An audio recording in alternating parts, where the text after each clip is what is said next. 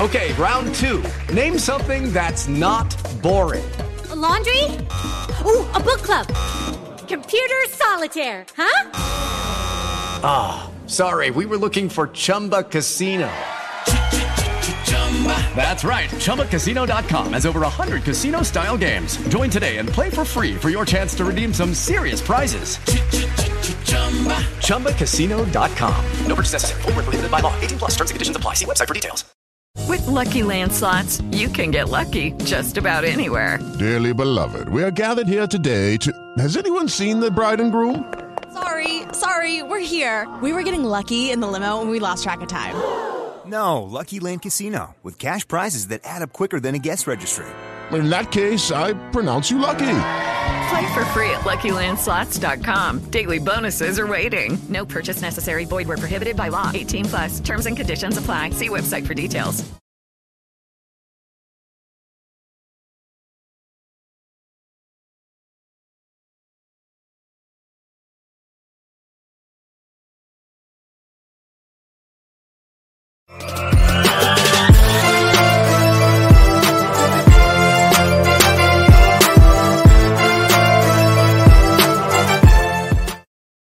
Good afternoon, everybody, and welcome to Carving It Up Live right here on Facebook Live, on YouTube, and on Twitter. I am Bryson Carver, as always. We are presented by The Grid, and we have got an absolutely jam packed show for you guys tonight. Uh, sorry for the little bit early starting time, two hours before usual. If you're on the West Coast, starting at one Pacific time as opposed to three, and out here on the East Coast, it is four as opposed to six. But you know, you know, some things come on in, in your personal life I like to call it work. Uh, but listen, listen, it happens, it happens. I, I want to do the show live today. Normally in these situations, I would have uh, recorded it in the morning, set it to air at six, just to keep the consistency of when you guys normally watch the show. I had to go live today. You know, whenever I could, I had to do it. Uh, because of those two games yesterday. I got a lot to say about both. Going to start with the AFC title game, which was an absolute classic, a thriller down to the wire.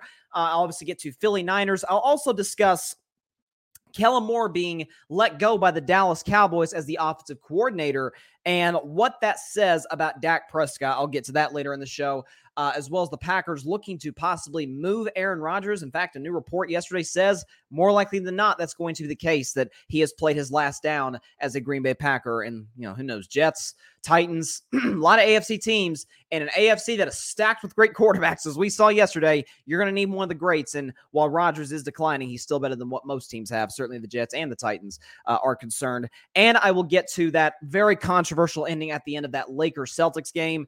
Uh, needless to say, a uh, a change in replay needs to occur. A change in officiating in the National Basketball Association needs to occur. I will discuss that uh, later in the show because that was it was a great game that unfortunately was marred by a as bad of a miss call as you could possibly imagine. But there's no other way to start today's show than with the AFC Championship game between the Cincinnati Bengals and the Kansas City Chiefs, who are moving on to their third Super Bowl in five years. Of course, Patrick Mahomes has been the quarterback in all five of those years. And in all five of those years, they have at least gotten to the AFC Championship game, in which they've hosted every single year at iconic Arrowhead Stadium, which has never been done before in the history of the NFL. So Kansas City won 23 to 20.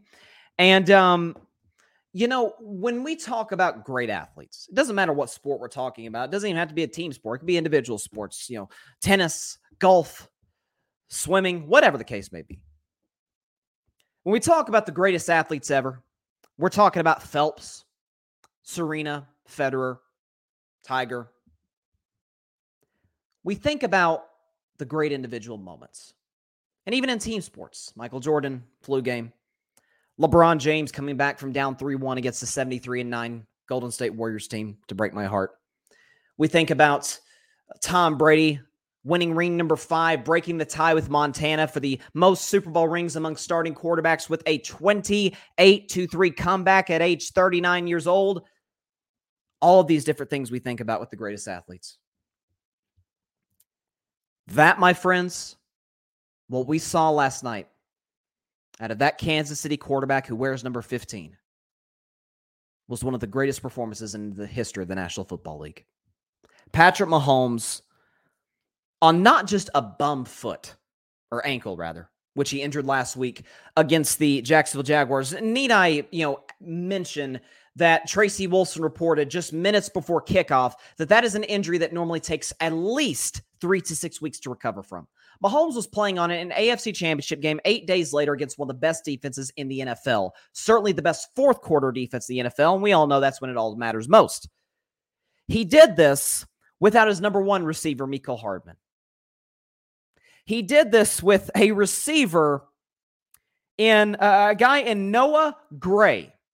Okay, how about this? How about this guy, Noah Gray, who has more tackles than catches in the NFL. This is who he's throwing to.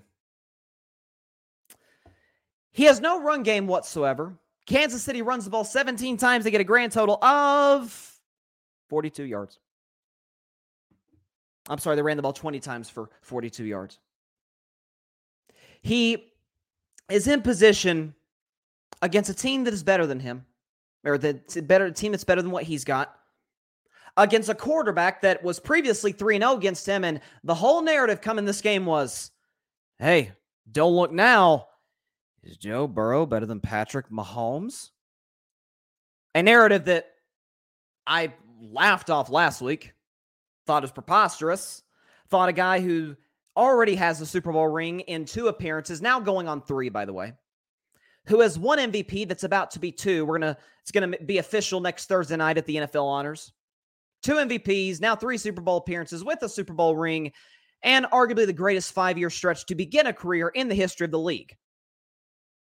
Joe Burrow is still clearly the second best quarterback in the NFL. There's not a quarterback on planet Earth, not named Patrick Mahomes the second, that I would not take over that I or that, that I would take over Joe Burrow.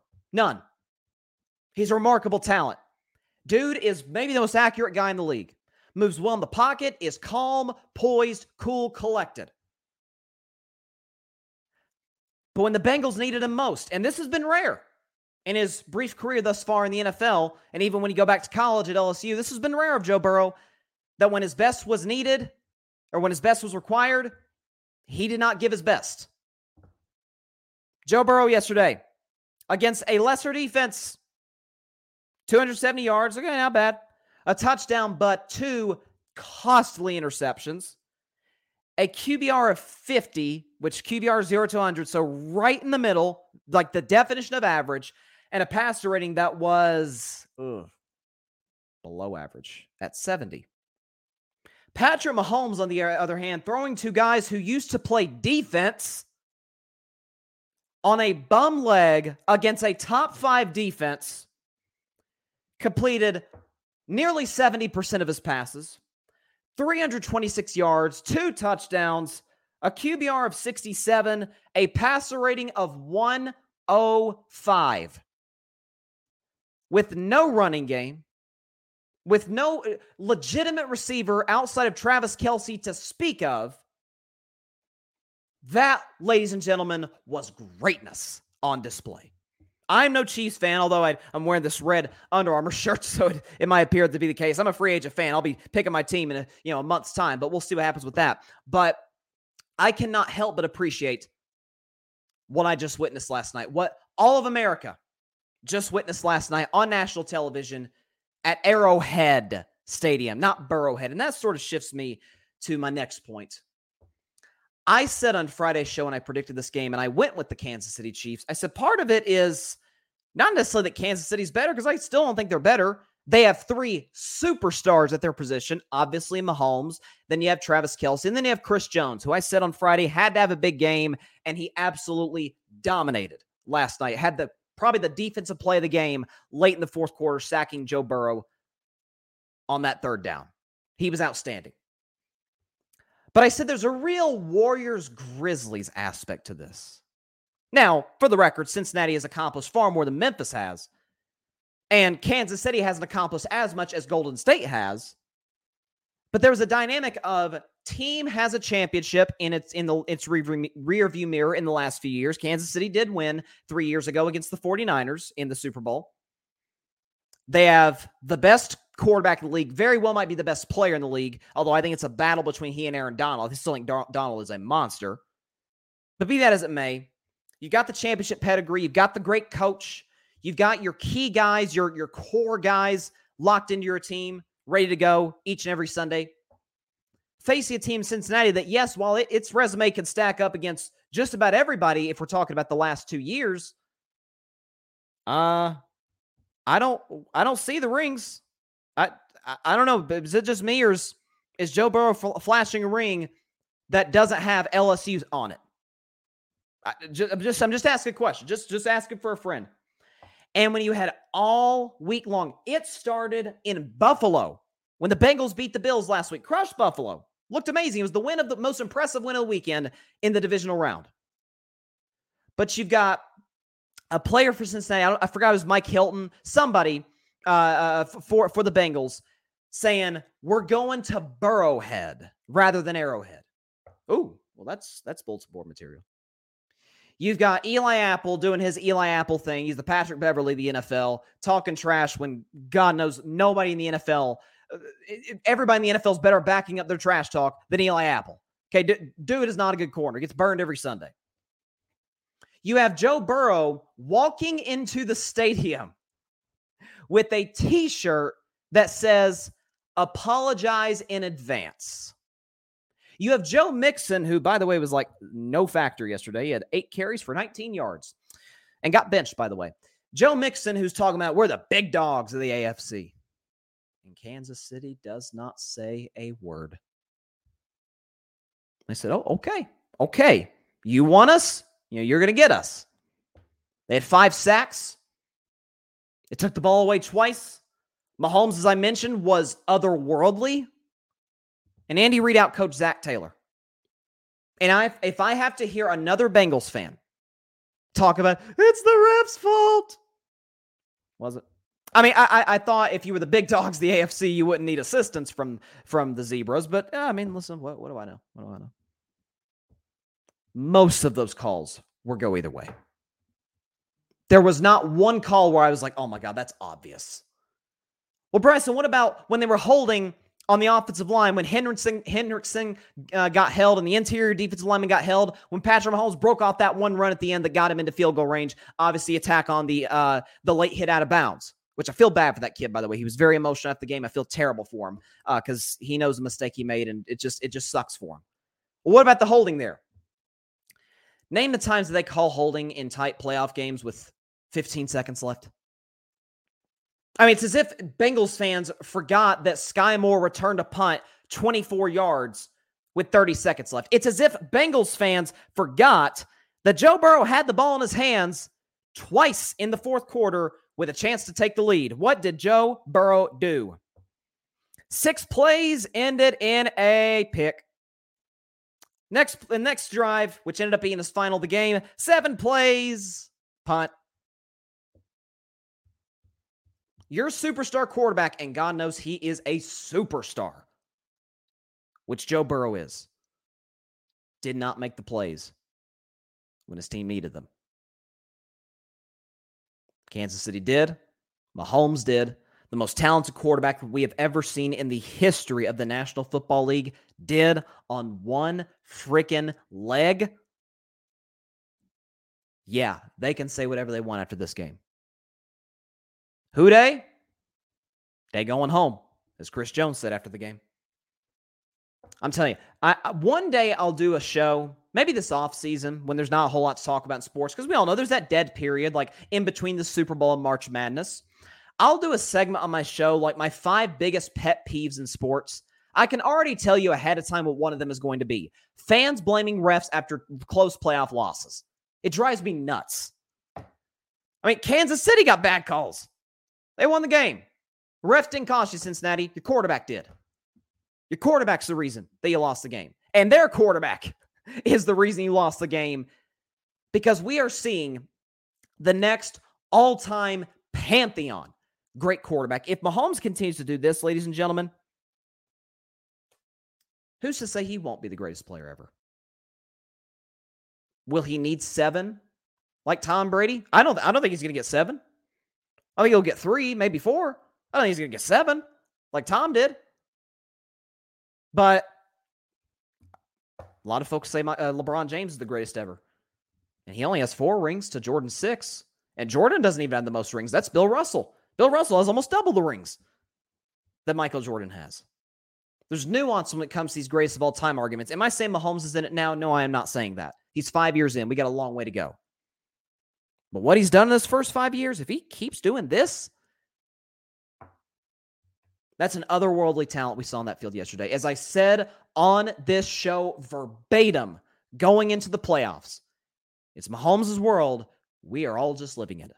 And I said last week there are two quarterbacks in the world that can care that can care regardless of what you put around them that can carry your teams. They both played on the field in, field in Arrowhead Stadium last night. Joe Burrow had a beat up offensive line. Patrick Mahomes was thrown to accountants on the field. Every other quarterback, every other quarterback, you have to put a darn near perfect roster around them to win. Simple as that. I'm about to get into Philly and San Francisco because that's kind of the situation Philly. With all due respect to Jalen Hurts, by the way, who's you know playing really well, but every quarter, I don't care who it is, whether it's Lawrence, Allen, Lamar Jackson, um, uh, uh, Dak Prescott, doesn't matter who it is. Derek Carr, you have to put a perfect roster around them. Matt Stafford last year, perfect roster around him because no quarterbacks in the world outside of those two that we saw last night at Arrowhead Stadium can carry you, regardless of what's around them. And what Mahomes did last night, folks, was one of the greatest things I've ever seen an NFL quarterback do. That was that was inspiring. It was. I'm not even a Chiefs fan. That was insane. Hats off to the Kansas City Chiefs. They are going to their third Super Bowl in five years. Wow. I mean, I, there's there's certain athletes, folks, you run out of words for. I mean, if we're talking about you know athletes that I've covered on this show since I started back in 2019, uh, you know, LeBron, Brady, Steph. I mean, like there's just certain there's certain athletes you you run out of adjectives. You lit like when when I hear I've heard so many people that have commented on YouTube videos that I've done or, you know, hit me up on social media, man, you, you overhype these athletes too much. Not me, just the proverbial you, like, or, or we, like we hype certain athletes up too much. We don't hype this. You, it's impossible to overhype Patrick Mahomes. It's impossible. It's, I mean, I'm out of words, man. Now, Mahomes and the Chiefs will face the Philadelphia Eagles, who, by the way, as we sit here today, Monday, January 30th, 2023. Philadelphia is a two point favorite in the Super Bowl. That feels appropriate to me. Uh, I was texting with a buddy of mine after the game. I said I would be shocked, regardless of who wins the AFC Championship game, if Philly isn't favored. I think Philly's the best team in the NFL. I think they've proven that from literally from the jump, from week one all the way to now. They're in the Super Bowl, and I, that's part of the reason I picked them to win against San Francisco on Sunday. Although I did not see that coming. Now, a lot of that had to do with the fact that the 49ers I'm telling you, you know, it's it's there's there's a very there's a delicate balance in the NFL. Niners, as I have said a lot this year, have the perfect roster. Like they're literally good everywhere. Running back, tight end, wide receiver, offensive line, defensive line, linebackers, secondary. Heck, they got a great kicker. They got a great coach. The, the one thing that they don't have an elite uh, guy at is quarterback. Now, Brock Purdy had been playing elite. And who's to say that if he didn't get hurt early in this game, that he wouldn't have certainly given them a better opportunity than they had with Josh Johnson, or at times they had to put Christian McCaffrey in at quarterback uh, for you know wildcat plays. Do I think the 49ers would have won had Brock Purdy not went down? I have a hard time seeing it. I do. But when you talk about a, I don't know if I've seen a team in recent years that just bullies you up front on both sides of the ball, offensive and defensive line, quite like the Philadelphia Eagles do. I, I really haven't. Off, they've got the best offensive line in the league. We we've known that for a long time. That's that's watch the Eagles for a half, and you could say, okay, yeah, they're they're their offensive line is, is separate from everybody else in the NFL. By the way, they have the most rushing touchdowns in a single season, including the playoffs 39 since the 1962 Green Bay Packers, when half the teams couldn't complete a forward pass That's how dominant the Eagles are in the run game with their quarterback, with Miles Sanders, who's a Pro Bowler, uh, with that one kid, uh, uh what's his name? Uh, Barnwell, I think is his name. I hope I'm getting his name right. Number 14 for the Eagles. Um, getting big splash plays down the field to AJ Brown. DeVonta Smith made that incredible catch, which we of course saw after the commercial break on Fox. Was not a catch. Uh, which hats off to DeVonta Smith having the heads up, having the the wherewithal, like get up, get to the line, and let's get the snap off before the officials can replay it. Because if they do, they're going to call it incomplete which would have given the ball back to San Francisco. Instead, it was 7 0 Philly, which, by the way, another fan base that was blaming the refs, the 49ers. Okay, we'll take a touchdown off the board. You still lost 24 to 7. But with Philadelphia and with Jalen Hurts, and, and you know, am I a former Cowboys fan? Yes. Did I officially, I wouldn't say cut ties with Dak Prescott. I'm still a Dak fan. But did I officially sort of uh, distance myself from the Cowboys entirely to officially choose a new team in a month? I did. That doesn't mean I like the Eagles. And that definitely doesn't mean that I, I, I like their fans. I, I cannot stand Eagles fans. They made a fool of themselves last night in the city. But the organization, absent of all the craziness, I don't know if there's not that many teams in the NFL that have better organizational structure than the Eagles do. The Chiefs do. Chiefs have it, which is appropriate that those two teams are in the Super Bowl. I think the Niners do. But you know what I love about the Philadelphia Eagles upper management? I love it. Jeffrey Lurie is one of the better owners in the NFL. He's not high profile. He's not, you know, grandstanding, if you will, doing press conferences. He makes the business decisions, he cuts the checks, and he delegates all the football decision making to Howie Roseman, who is one of the two or three best general managers in the whole NFL what he did this past offseason, which so many teams could learn from. Okay. We've got a quarterback we like. Like Jalen Hurts had a, a pretty good year last year, right? 2021, he was pretty good. We got to the playoffs with him, but we're like, there's certain things we're not sure about. So, what did the Philadelphia Eagles do? We are going to surround him with so much talent on the offensive side of the ball and add to what was already a pretty good defense so that we have no doubts one way or the other whether he is our guy moving forward. It's as I, as I always say, the Bill Parcells rule. Bill Parcells, one of the greatest coaches ever, had the best way of evaluating quarterbacks. Give him three years. The first year is a developmental stage. You're transitioning from college to the NFL. It's a, a speed difference. It's a lot. It can be overwhelming for most guys. Like Brock Purdy's guys like that are very rare. Year two, though, you need to see a pretty solid jump from year one. And if by year three you're still not sure if he's the guy, you cut bait and you move on to the next one. It's it feels like that's what the Eagles' mentality was. Like, okay, got this DeVonta Smith kid out of Alabama last year that we really like. We're not sure if he's a number one receiver though. Let's let's make his job easier and let's make Jalen Hurts' job easier. Obviously, let's go get AJ Brown from the Tennessee Titans. Who who cares about a first round pick? He's not gonna be able to help us as much as AJ is right now. Go get AJ Brown. Defensively, they go get James Bradberry. Reinforce a secondary that already had Darius Slay. They get that Gardner Johnson. Uh, uh, uh, uh yeah, Gar- Gardner Johnson from uh, uh, yeah, CJ Gardner Johnson from the New Orleans Saints to shore up the secondary even more. I admire this team, I, I, or the organizational structure at least. And then Nick Sirianni, who do I think he's a limited head coach? I really do. I do. We all remember two years ago, his opening press conference was a disaster. He was stumbling over words. It looked like he was reading off a darn teleprompter. It was awful. And I was like, okay, this isn't going to work. And to start his first season, it wasn't working at all. They were three and six. They were really clunky offensively. He wasn't doing a good job calling plays. So what did Nick Sirianni do? He said, okay.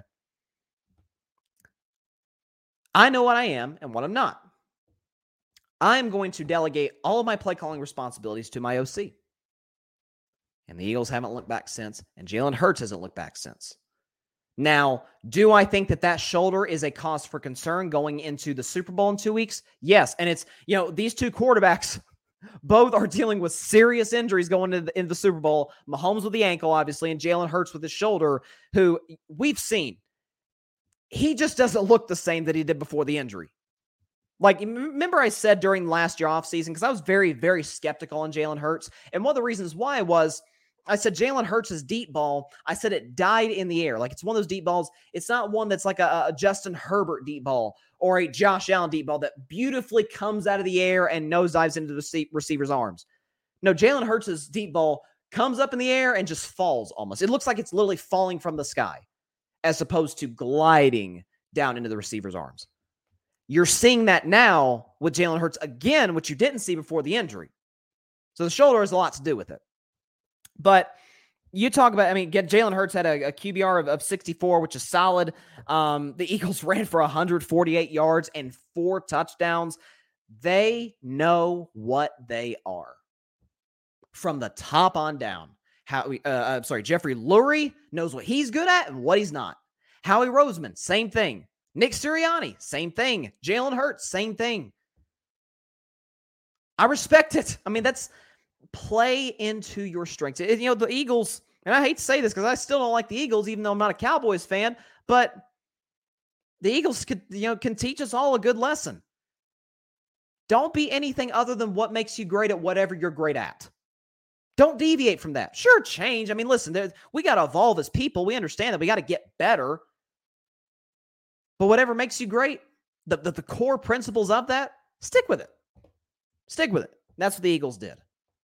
Um, 49ers will be back. 49ers have maybe the best roster in the NFL. At quarterback, we're not sure. Again, I think Brock Purdy would have, a healthy Brock Purdy rather, would have certainly given him a shot. But I don't know. The way this Eagles defense was just flying all over the field, the way that they were, you know, able to stop the run with Christian McCaffrey outside of that one drive, Niners willing to get anything going. Jimmy Garoppolo is definitely not the answer to win a Super Bowl, at least. He's a free agent. We'll see where he ends up. Maybe Vegas, maybe the Jets. Who knows? Trey Lance, who you guys know I was head over heels uh, uh, for coming out of a 2021 draft. He can't stay healthy. And when he is on the, it's almost a little bit Tua ish. When he is on the field, you're like, ah, it's, it's have all this talent around him. Like he's not like, he's, he's not, he doesn't blow you away with anything. Josh Johnson, obviously, God bless him. He's he's he's been he feels like he's played for every team in the NFL. This is his 15th year, and I think this is like his third or fourth stop in San Francisco alone. He started this year with the Denver Broncos as Russ's backup. Uh, obviously, he's not the answer. Brock Purdy, I I love him. I think they should bring him back next year. Um, I mean, listen, I, do I think he's the guy long term? Yeah. The only thing, and it's what concerns me about Bryce Young coming out of this year draft, his size worries me.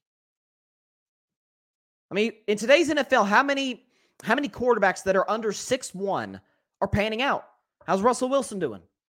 Kyler Murray, Baker Mayfield, Drew Brees at the end of his career. Like, there's not that many. It, it, it's few and far between.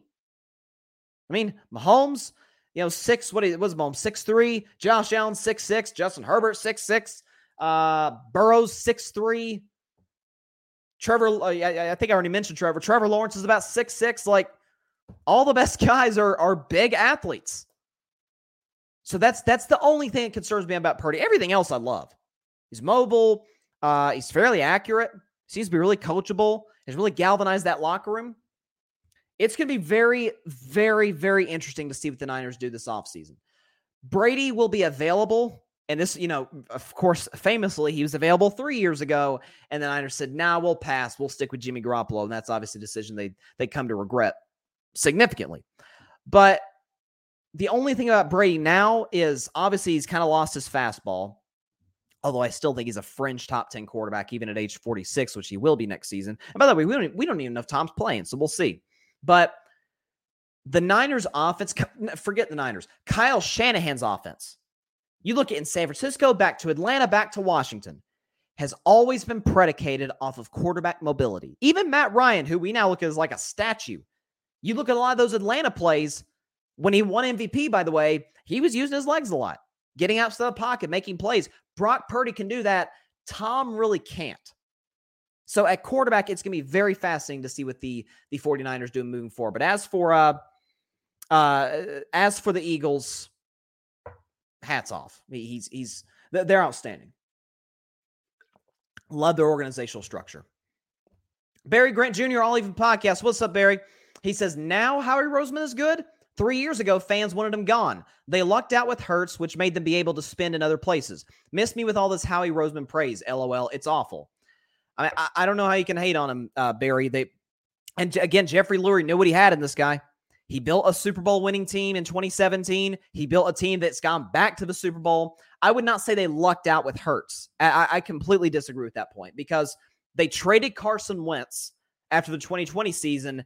They went out and got Gardner Minshew, and then Hurts beat him out. So, like, okay, we got something here. And they did. It's not like Jalen Hurts was like a six round pick. It's not like he was an accident. He was a second round pick. There's been a lot of great players come out of the second round. So they take Jalen Hurts. They develop him again, developing the talent. Listen, Jalen Hurts is never going to be Patrick Mahomes or Joe Burrow. He's he's not. They play to what makes him great. Use his legs. He's he's improved drastically over the offseason as a passer. Um, yeah, I, I, I, honestly I cannot disagree with more with your Howie Roseman point, uh, Barry. Uh, but one point, excuse me, I do agree with with Barry. He says the only thing I like is two black quarterbacks in the Super Bowl for the first time ever. That is awesome.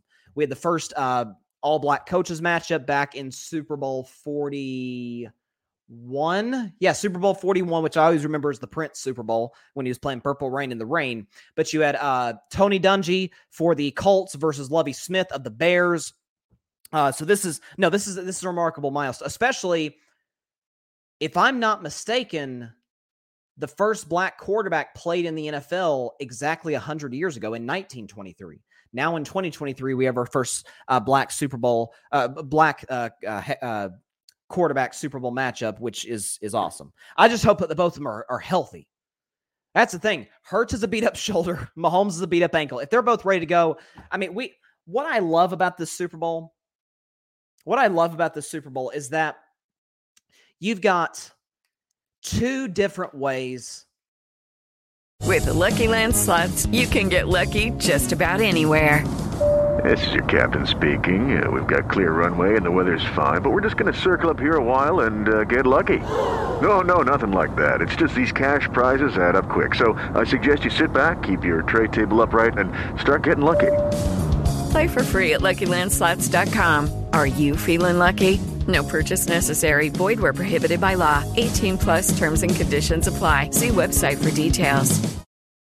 To build a Super Bowl team.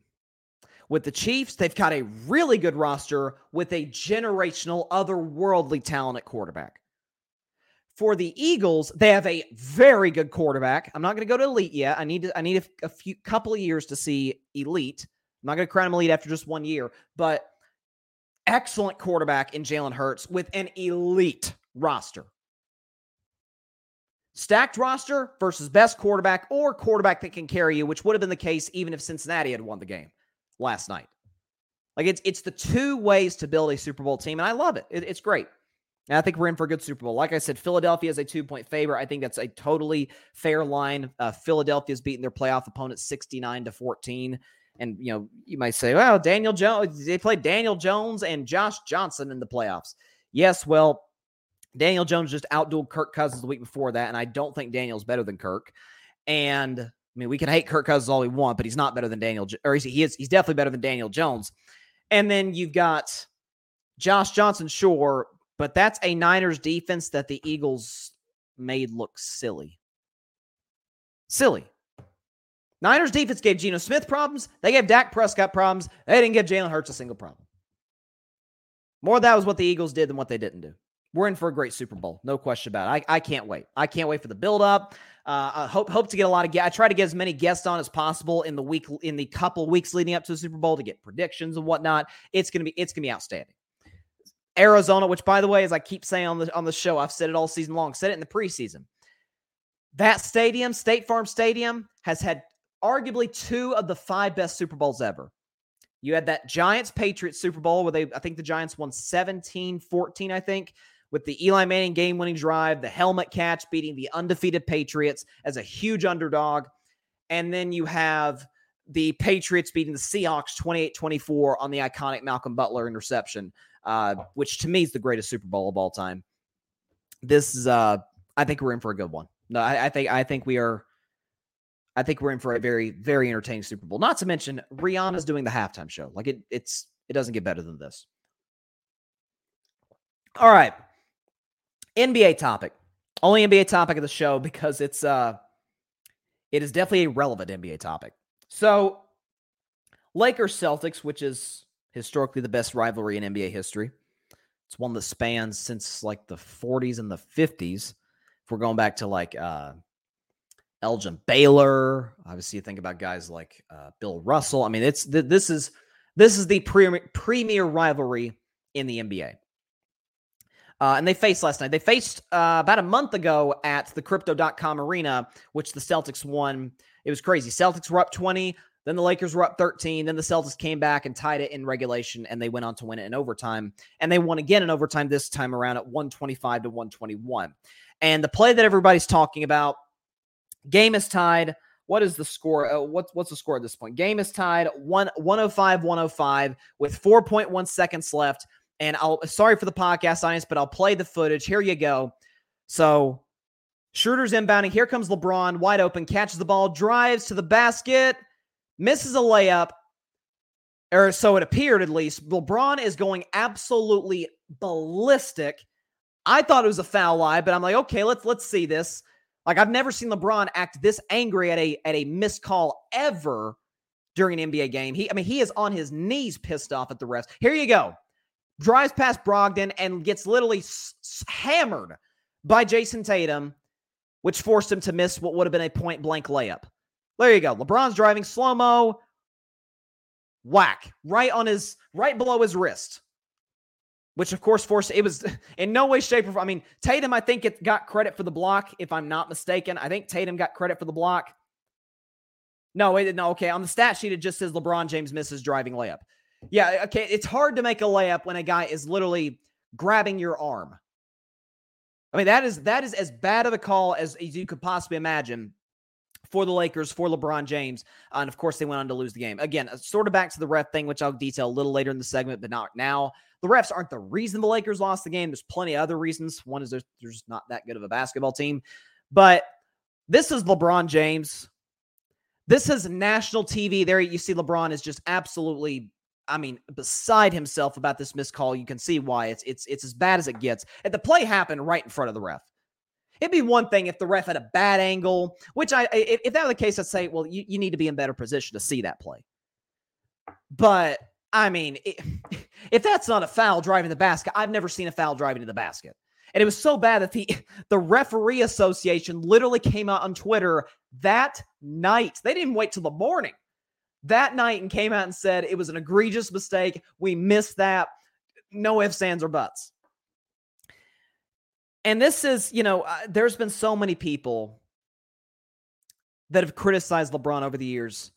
LeBron, when you get the ball with a chance to win the game, why do you shoot like a fadeaway or why do you shoot a three? Why don't you drive to the basket? That's why he doesn't drive to the basket because he, it's amazing to me. And I tweeted this after the game, or uh, I don't know if it was after the game, but it was definitely after the, the play happened. It's amazing to me that the two most popular and most iconic players currently playing the NBA, LeBron James and Steph Curry, cannot buy a whistle. But guys like Luka, who's to me the third best player in the world, I love Luka Doncic. He's outstanding. You touch Luka, he's going to the free throw line for two shots. But you hack LeBron, you act, you be physical with Steph. You can do whatever you want with them. Again, it, for them to miss this is as inexcusable as any missed call I've ever seen. Like this is the only sports example I can think of, like off the top of my head, like in recent last five years, because there's there's egregious calls going back decades. But the this is probably the worst missed called by an official in any sport since the missed pass interference in the Saints Rams game. Remember, I mean, remember that end of the game, minute and a half left. Drew Brees throws a pass. Guy gets absolutely clobbered, gets hit helmet to helmet right as the ball is getting there. Like it's it's it's textbook pass interference and unnecessary roughness for that matter. Late uh, or not late hit, but a helmet to helmet, and there's no flag. Like again, did the Saints lose because that play? No, they were playing. They had plenty of opportunities, as did the Lakers on Saturday night. Here's my solution. Because as I always say, we we we get mad about something happening. What are we gonna do fix it? But here's the solution for uh, for the NBA. They review possible flagrant fouls, which I have no I know I have no problem with that. Why can't in the last two minutes of a game, if we can review if the ball goes out of bounds, if uh or, or, sorry not if it goes out of bounds who it goes off out of bounds off of. If we can review whether the shot was a two or a three if the guy's toe was on the line or if his toe was barely behind the line if we can look at all these different things or say a guy if he got it off before the shot clock expired or before the buzzer sounded. Lucky land casino asking people what's the weirdest place you've gotten lucky? Lucky? In line at the deli i guess? Aha in my dentist's office more than once, actually. Do I have to say? Yes, you do. In the car before my kids' PTA meeting. Really? Yes. Excuse me, what's the weirdest place you've gotten lucky? I never win and tell. Well, there you have it. You can get lucky anywhere playing at LuckyLandSlots.com. Play for free right now. Are you feeling lucky? No purchase necessary. Void where prohibited by law. 18 plus. Terms and conditions apply. See website for details. We should be able to review fouls in the last i'm not talking about 48 minutes because those then then we review every foul and games would go from two and a half hours to three hours and 15 minutes. That that would be bad television. Nobody wants that. But the last two minutes of games we should be able to review fouls. I mean the nfl they that you know they reviewed uh, they did that thing where they just reviewed pass interference which i hated. I'm like why why just review pass interference? Why don't you review roughing the passer? Why don't you review holding? I mean there's i mean there's plenty of things you could look at um, but at the NFL reviews essentially everything. If baseball reviews whether a guy was safe or not, why can't the NBA review foul calls? Because that's as obvious as it gets. LeBron James has, has has built up too much equity to drive to the basket on the last play of a nationally televised game, Lakers Celtics get hacked on the arm and get no call. It's egregious for anybody. I mean, it, it, it, would be egregious for, uh, you know, Nate Robinson, if Nate Robinson will still play in the NBA. But for LeBron James, this, this, it's unacceptable. That this is as bad as it gets. And then you have Patrick Beverley, which this is hilarious. I don't have the video of this, but I'm sure you guys saw it. Patrick Beverley 30 seconds to a minute after the clock expires in between commercial breaks uh, or during the commercial break going to overtime, Patrick Beverley walks over to the official with a camera in his hands. I guess he, you know, one of the, the social media managers lent it to him. I don't know. Goes up to him and he's showing him the video, and the ref seemed pretty uh, irritated by that. Listen, was that a technical foul? It was a technical foul. Like that's, but I, I see what I, I love what Patrick Beverley did. And I'm, I'm not a Patrick Beverley fan at all, but I loved it. It's like, dude, how, how do you miss this? If nothing else, blow a late whistle. LeBron, LeBron James, listen, people complain, oh, LeBron complains about too many calls. Luka complains, uh, which I would say Magic complained about calls back in the day. Like, guys, star players complain about calls. It's just part of the territory of being an NBA official. But if nothing else, LeBron, I mean, LeBron reacted immediately. Let's just let me pull up the tape again, okay? Here you go. Here's the play once again. So LeBron catches the inbound uh, uh, off a bounce pass, drives the basket. Immediately, as soon as his feet hit the floor, is going crazy about that miss. How many late whistles do we see all the time in the NBA? We see a guy gets you know, uh, you know, goes for a layup, he misses it. A team grabs the rebound, gets out in transition, then the foul, then the whistle's blown. We don't love it, but if we go back and replay, like, okay, that was the right call. They waited too long to blow the whistle, but at least they got the call right. That that had to happen on Saturday night. As soon as LeBron went in the air, as soon as his toes touched the basketball court, he was going nuts, holding his arm, saying he got he got whacked. Like as soon as LeBron hits the floor, okay, I'm, I'm blowing I'm blowing the whistle there. Because LeBron, I LeBron does not react that way after missed calls ever. That you knew it was bad when I thought watching live it was a foul. But when I saw LeBron react the way he did, I'm like, okay, there's no way he didn't get absolutely hammered. And he did. It's it's it's as egregious a missed calls I've ever seen. in, in, in a basketball game. It's it's it's unacceptable. So NBA, they won't do it this during the season because they're not going to make a rule change in the middle of the season, which is fine. But this offseason, last two minutes of games, you should be able to review fouls. You should. If it's in question, you should be able to go to the monitor. And, and again, I've always been one to complain that reviews take too long. Yeah, I remember there was a game in the Western Conference Finals two years ago, Clippers Suns. It was game two, I think, and the last like three minutes of the game took 45 minutes because there were so many reviews and the reviews took forever and they reviewed every single play. It's like, okay, did it go out of bounds or not? If it's inconclusive, stick with the original call. Now, that was definitely not going to be inconclusive. As soon as the refs went to the monitor, they were going to see Jayson Tatum wax LeBron James' left arm, two free throws for LeBron. That's got to be a change that makes. Now, it look, is it the reason the Lakers lost the game? No. No, the Lakers' late game execution was was terrible, per usual, which has been all season long. They they're up three. They fouled Jaylen Brown on a layup. It's it's well understood. If you're in the last 10 seconds of a game, you're up three. If your opponent goes for the quick layup, back off. Give him the layup. It can't hurt you. You're still up by one. You can call timeout and advance the ball. You can again get it in bounds, make two free throws. Now they still have to. Now you're they're back to square one with less time. Like bad situational execution. Westbrook was awful with the turnovers in in overtime. Uh, LeBron set up shooters plenty of times in position to make shots. They couldn't make them. I mean, it, it yeah, there, there's plenty of reasons the Lakers lost. Uh, it wasn't just that missed call. But that said, this is. A, I don't know if LeBron's still the face of the NBA, but he's still darn close. I don't think he's the best player in the NBA anymore. I think that his belongs to his longtime contemporary Steph Curry, shortly followed by Giannis, Luka, then LeBron. But he's he's built up too much cachet to not get that call. I'd be pissed if an average player who averaged five points a game didn't get that call. Judy was boring. Hello. Then Judy discovered ChumbaCasino.com. It's my little escape. Now Judy's the life of the party. Oh baby, Mama's bringing home the bacon. Whoa, take it easy, Judy. The Chumba life is for everybody. So go to ChumbaCasino.com and play over 100 casino style games. Join today and play for free for your chance to redeem some serious prizes. chumba ChumbaCasino.com. No purchase necessary. Void where prohibited by law. 18 plus terms and conditions apply. See website for details.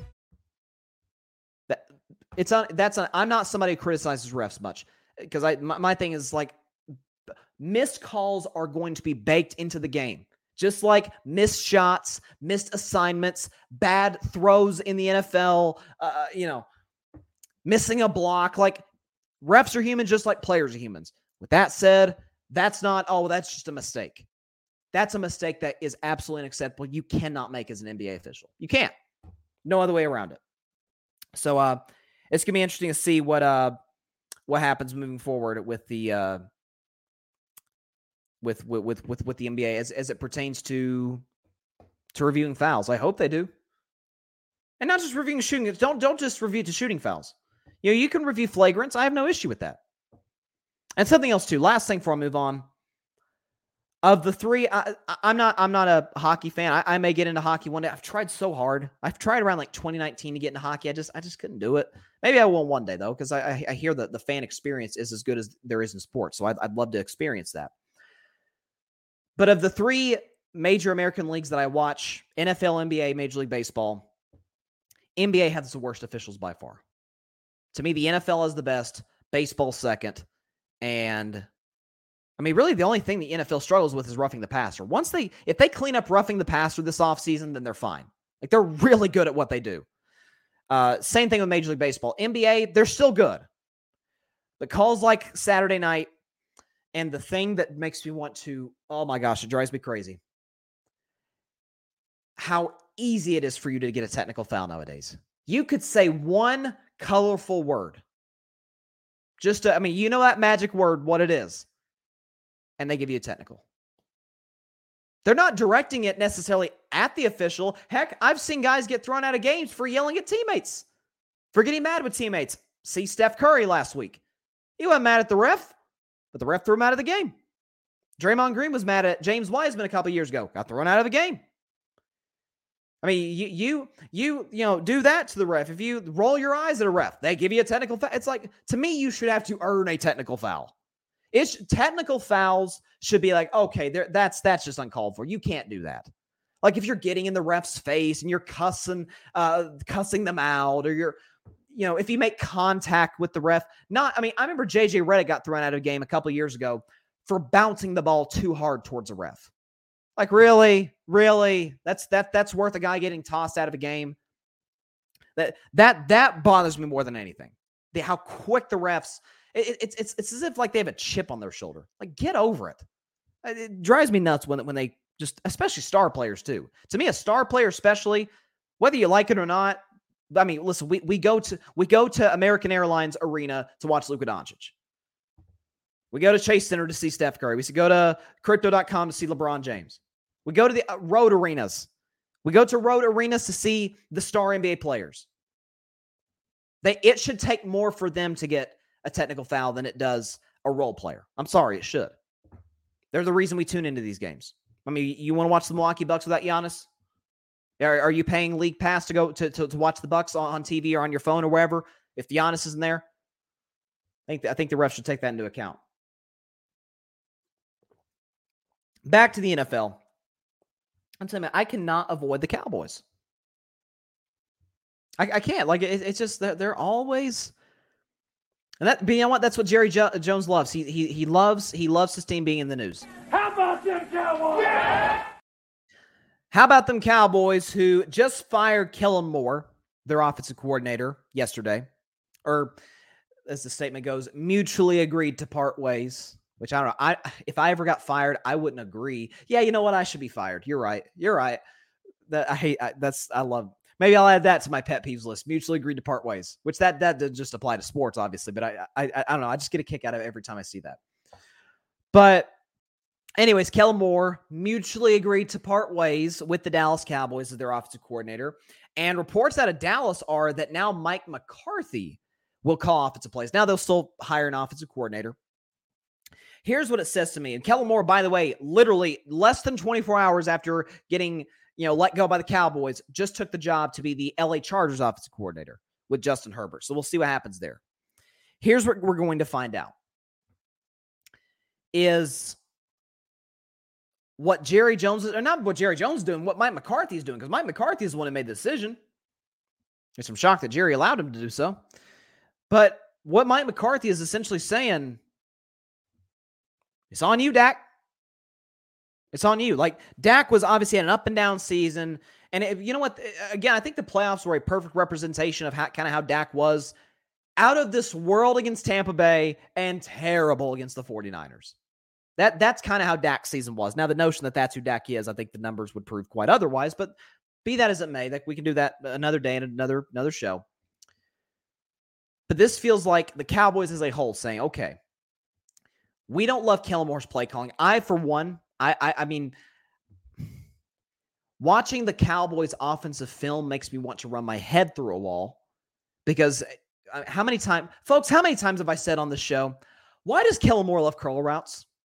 Like when in doubt, third down and 10, he, he loves those seven, eight yard curl routes with Michael Gallup and Dalton Schultz.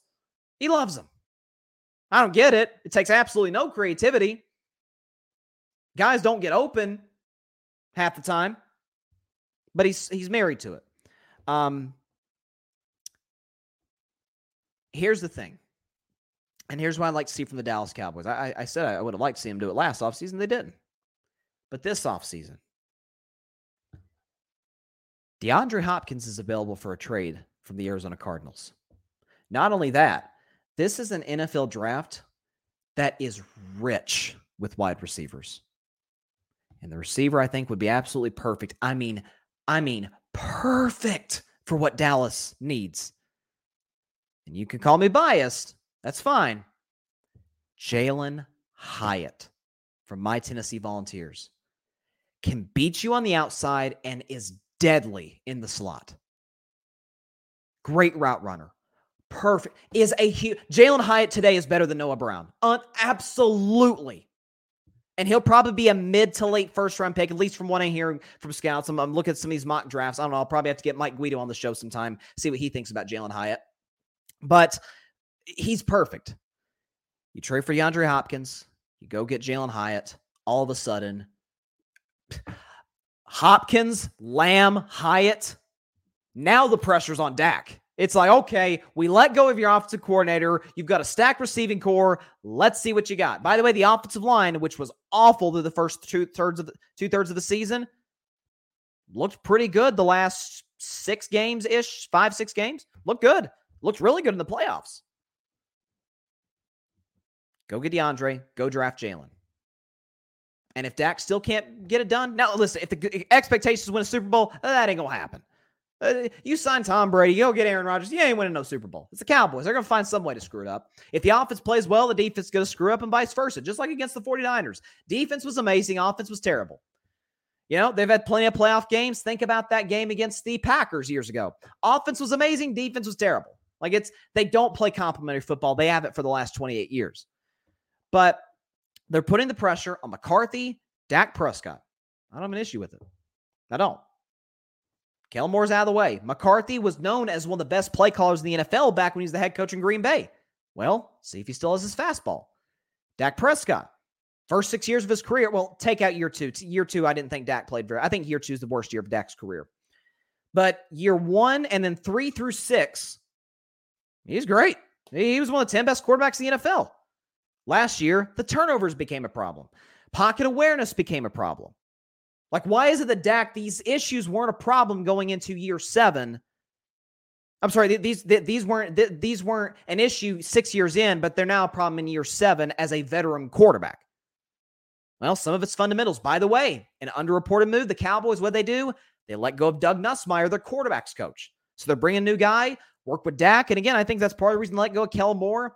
There's almost a buddy buddy dynamic between Dak and Kellen Moore I mean, there's they're not that far apart in age. They were teammates for a couple of years. I wonder if they took that into account. Again, I've never been a Kellen Moore guy. I think he's totally uncreative. Um, if that's even a word, uncreative. When it comes to play calling, I think it's terrible. I think we compare it to the likes of Kyle Shanahan. It's not even close. But my thing is for the Cowboys, if you are going to put the pressure on Dak, if you're going to stack up the receiving core, if you're going to give play calling dues to Mike McCarthy, You're not going to hear any complaints from me. My issue with Dallas last year was, and the report came out, Todd Archer came out before the season. The Cowboys front office wants to see if Dak can carry them. And I said, that's ridiculous. Because as we saw, there are two quarterbacks in the whole NFL that can carry you. And they played in Arrowhead Stadium last night. One can carry literally anybody. His name's Patrick Mahomes. Dak is obviously not even nowhere near Patrick Mahomes. He's nowhere near Joe Burrow. We've seen Joe Flacco win a Super Bowl. We've seen Nick Foles win a Super Bowl. Heck, we saw Matthew Stafford get to Super Bowl. Uh, you see a big gap between Dak and Stafford? I don't. I mean, Stafford had one of the best rosters, if not the best roster in the NFL last year. Jimmy G's gotten to a Super Bowl. If you put the loaded roster on Dak and he's and he does not improve, because they're not getting the Super Bowl, forget about that. It's the Cowboys. If he does not show an improvement from last year which just concluded 2022 season to the 2023 season, then I agree should cut bait. Then I agree, okay, maybe he's not the guy that I thought he was. But last year, dude had CeeDee Lamb, and that was it. Need I remind you, the Dallas Cowboys were 30th, 31th, last in separation. For the record, I think Kellen Moore had something to do with that. He never put the receivers in position to separate. Some of that's they can't separate. Michael Gallup's coming off a leg injury. Noah Brown is a, a five. He's not a three. He's a five. They used him as a blocking receiver up until this year. There's a reason for that. There's a reason he couldn't beat Cedric Wilson because Cedric Wilson was better. Cole Beasley was better. Okay. But uh, put the talent around Dak and he still doesn't come through. You got me. You got me. I, I got nothing else to say. But I don't have an issue with this move. I kind of feel bad for Justin Herbert that uh that they got that that, that they got a uh, uh, what's his name Kellen Moore, but we'll see. John Rivera, that's your cousin. LOL. Come on, man. Not all white people look like John Rivera. Come on, man. Come on, man. I, listen, I'll say this: Grady Grady makes a good point. Grady's not in the comments today, but shout out to him. We were talking a lot over the weekend.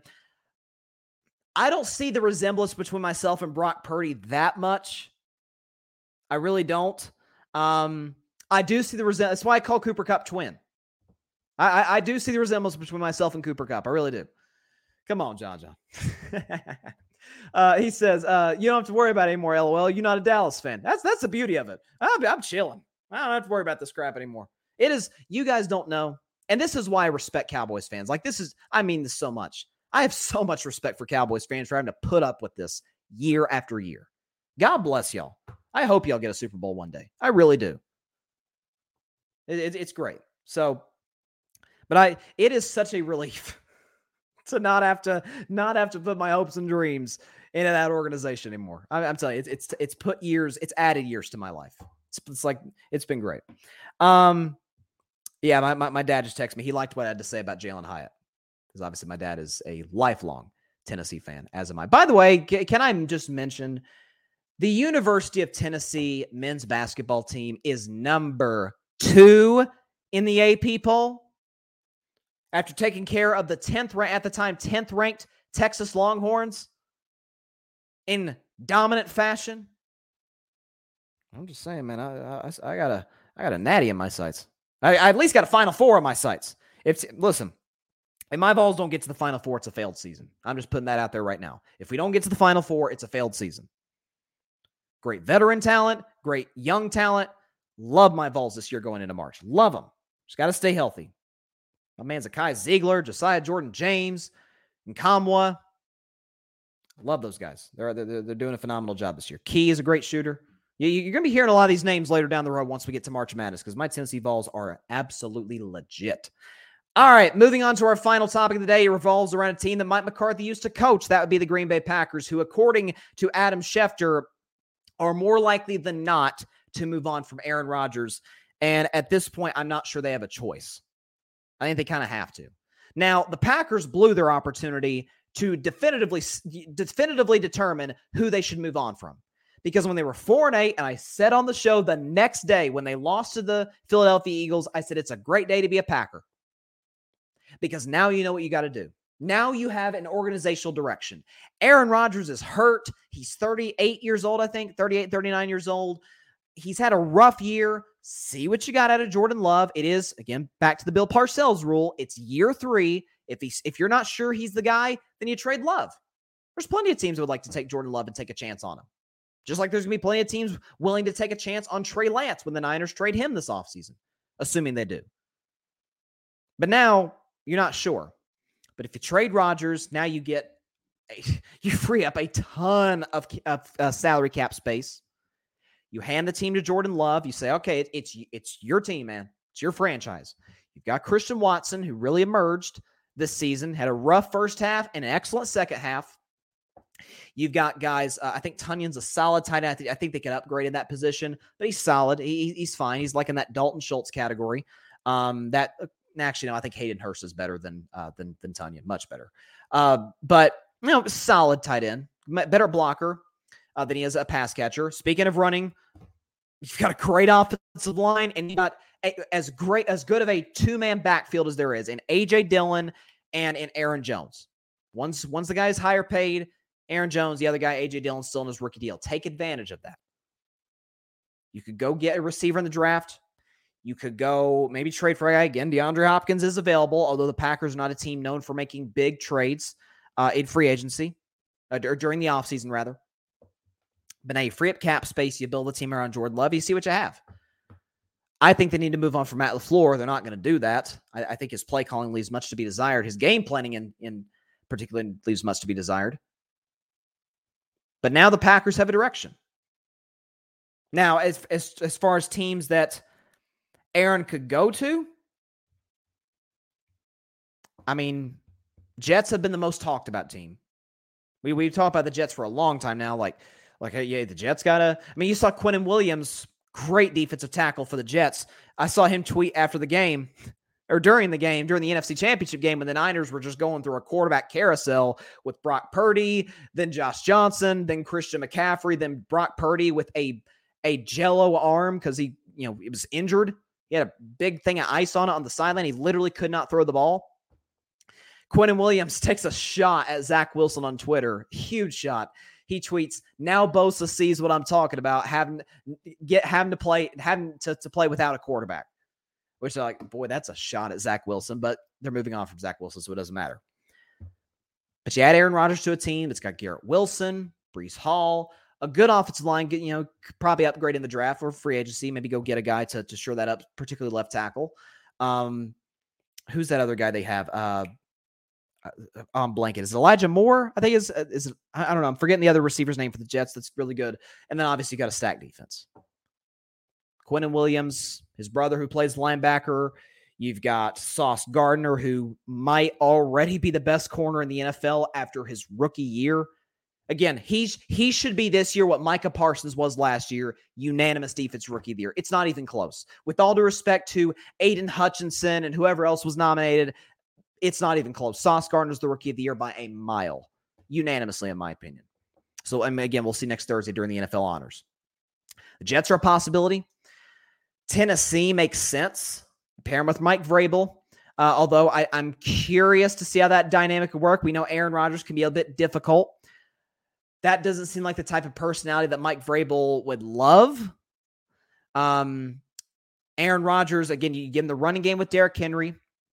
I like, I, I, think the kid's really talented. Treylon Burks, the guy who they obviously they traded AJ Brown to the Eagles, which was a boneheaded decision. But they take Treylon Burks out of Arkansas. I love Treylon Burks at Arkansas. But he struggled to stay healthy, and the poor kid had Ryan Tannehill, Malik Willis, and Josh Dobbs. Aaron Rodgers may be declining. He's better than all those guys put together. So you pair him with Aaron Rodgers. You probably go get a receiver in the draft once again. Maybe you go get one in free agency. Um, you've got a good defense that's going to get a lot of guys back healthy. And that, the thing about the Titans this year, they were seven and two, seven and three, something like that, and fell apart physically. Fell apart. Now, credit to the Jaguars for taking advantage of winning the division, and I think they're going to be winning that division for many years to come. But Tennessee's still a very well uh, functioning and well run franchise. So that could work. Um, again, the reports are saying that the Packers won't trade Aaron to an NFC team. They want to get him out of the conference, not have to face him, but every four years, which that may not even be the case, depending on where he goes, depending on the schedule plays out. Um, I don't know. I've heard Pittsburgh floated. We know Pitt, uh, Tomlin and Rodgers had that like public flirting there on the sideline where Tomlin called a timeout because Aaron was about to get 12 players on the field for Pittsburgh and they kind of wink at each other and grin real big. You know, so you have that dynamic. Maybe that could work, although I think it would stunt the growth of Kenny Pickett, who I like. Um, who else? I'm thinking other AFC teams use a quarterback. I mean, New England could use a quarterback, but that would be a disaster uh, between Belichick and, and Rodgers. Thinking of other AFC teams let's see. I think about the AFC West. Yeah, Raiders is maybe a possibility, but I think they're more intent on getting Tom Brady, maybe even Jimmy Garoppolo.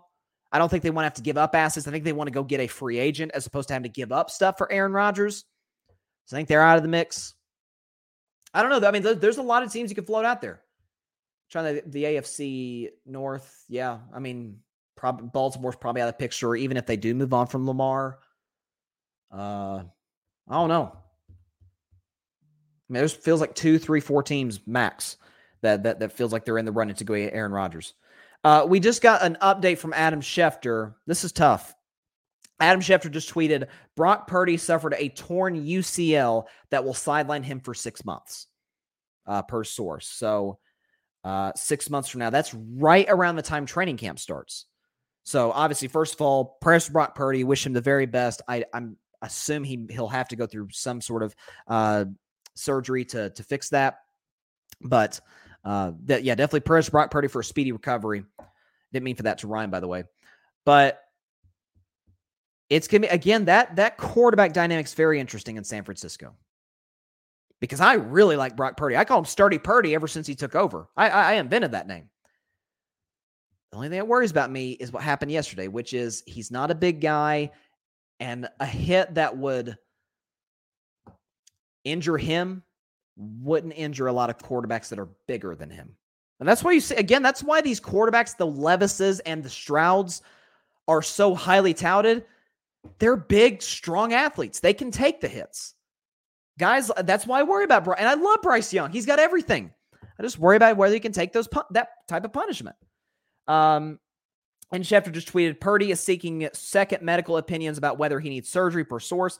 49ers are recommending surgery, but no decisions yet. So we'll see. Again, wishing the very, very best on uh, on recovery, on getting that UCL UCL uh, repaired. But it's gonna be a fascinating offseason for the 49ers because that roster is so good. It's so good. They just need a quarterback. They get a quarterback, they're set. All right, that is all the time we have for today's show. Again, earlier show than usual. Gotta I got to get to work. But uh appreciate everybody stopping by as always. Be sure to catch Carving It Up live on Thursday. This one will be at 6 Eastern, 3 Pacific time. Facebook Live, YouTube, Twitter, and be sure to like, share, comment. Take two seconds out of your day. Hit that big subscribe button right there. Helps the channel grow exponentially. And be sure to go subscribe over. Hold on, let me get the graphic here. Go subscribe to the Gryd Network. That is G R Y D, the Gryd Podcast Network, which is a new network that I'm a part of. I'm actually wearing the the Gryd hat today, uh, which is available uh, on a website. You could you see it on my see the carving up merch, Gryd merch, and merch and shows from our other uh, uh, other podcasts on the Gryd Network. Barry Grant Jr. All Even podcast. You've got Ryan Flowers, Clutch Sports Talk. Patrick Brown, the Chaotic Sports Podcast, Alfred Parsar Jr., the Rocket Fuel Jets Podcast. He's got some great content out recently, and the Cowboys Cam Fan Podcast which they they have a great time. I love those guys uh, out in Canada. So check out the grid, subscribe to the grid on YouTube, and that is where you can listen to my show and the other podcasts of these incredible creators, incredible guys out there on Apple Podcasts, Spotify, iHeartRadio, Google Podcast, and wherever you listen to your podcast. Have a great week, everybody. See you on Thursday. Please continue to stay safe out there. Please be sure to, be sure to take care of your physical and your mental health. God bless you all. Peace out blame the refs, please. Thanks so much for watching the show on YouTube. Be sure to click that big red subscribe button and go check out the other clips and full shows of Carving It Up Live. Have a blessed day.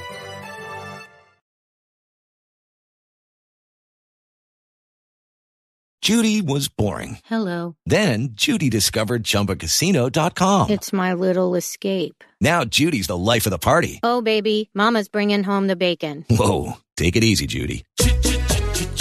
The Chumba life is for everybody. So go to ChumbaCasino.com and play over 100 casino style games. Join today and play for free for your chance to redeem some serious prizes. Ch-ch-chumba. ChumbaCasino.com. No purchase necessary. Void where prohibited by law. 18 plus terms and conditions apply. See website for details.